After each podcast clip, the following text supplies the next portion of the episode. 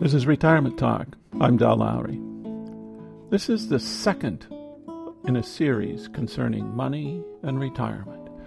And remember from part one, I'm not a pro, just a retired guy with a podcast. Spend less than you take in. That's the best financial advice I ever heard. We've always tried to follow it. We always tried to save a little bit each month. Not a lot, but a little. Our first financial transaction each month is a deposit in our savings account. We spend the rest. I know Mr. Marks told me not to invest, but we do, just a little at a time. Over several years, it accumulates. We never tried to invest and get rich, but we do save a little in case of a rainy day. This is the second in a series dealing with a request to talk a bit about how our retirement worked concerning finances. Since we've been retired for 28 years and never felt the need for taking another job, we must have been doing something right. Certainly luck played the biggest role. We all need that. But here are some factors we could control that we used. Two financial factors that have allowed this comfortable retirement has to be a house that was mortgage free and an outstanding health care plan that was part of our retirement package. We had built a house 10 years before this retirement opportunity came our way.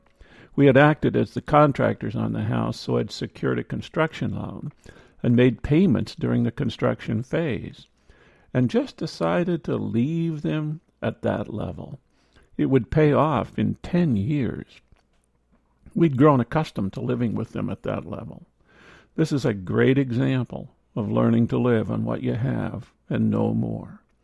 When retirement came, having no mortgage made a big difference in our spendable income over the past 28 years. Our health care plan was the second most important factor in allowing for our fortunate situation to continue. The state of Alaska had blessed us with a plan that had allowed us to get glasses, dental work, and all sorts of regular medical expenses for almost free. We do have to make a nominal payment for inclusion of the dental visual audio. Everything else has been completely covered at no cost to us. I'm always amazed when I hear what people pay for health insurance. We were lucky. We escaped this major expense. I really haven't thought much about money throughout our retirement years. It wasn't something I wanted to think about. I'm sure I've missed a lot, and much of it I'm glad to have missed. We did have some money that had accumulated over the years and that we needed to invest. We had also bought a couple of pieces of property while in Alaska that paid a dividend sometime in there, enough that we had to invest or put it somewhere. I trusted to the advice of someone who, it was said, did very well in the stock market and seemed to know what they were doing. I lost a few thousand dollars. I seemed to have an uncanny ability to buy at the wrong time and sell at the wrong time we ended up with some money market funds that we could pretty much just leave alone. And that is what we did. And that is what the money market funds did. They just sort of sat there. No gain, no loss. During this time, I became very disillusioned with the philosophy and operation of corporate America. I became convinced that corporations were controlling our government and the citizens of the country. I found law after law that favored the power of corporations over the needs and desires of the citizens. I wanted nothing to do with assisting. I decided to draw all money we had out of the stock market, every penny.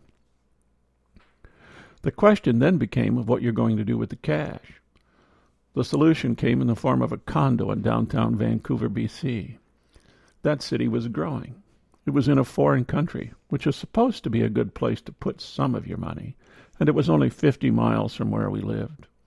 We could, and have, used it as a hideout or getaway on short notice. The city is beautiful and economically healthy.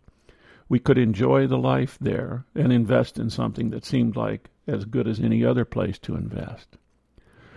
We didn't have enough money to cash out the condo. We worked out a partnership with our two kids that we would all join in the project, and thus all have a place to send our savings every month rather than to Wall Street. This became our savings account. The best thing about it was that we could stay there and enjoy the city amenities. Another good thing was that it never suffered the bust the U.S. housing market did. Once again, we've been lucky. That might not hold forever. That pretty much sums up our investment strategy. Nothing fancy and nothing big, but it has worked out very well for us. Not that we have made a lot of money, we haven't. But then again, we haven't lost much. We will sell our condo savings account someday, and then we will be able to determine whether it worked out or not. Our timing seems to be perfect. Our steps seem to almost always be right on target.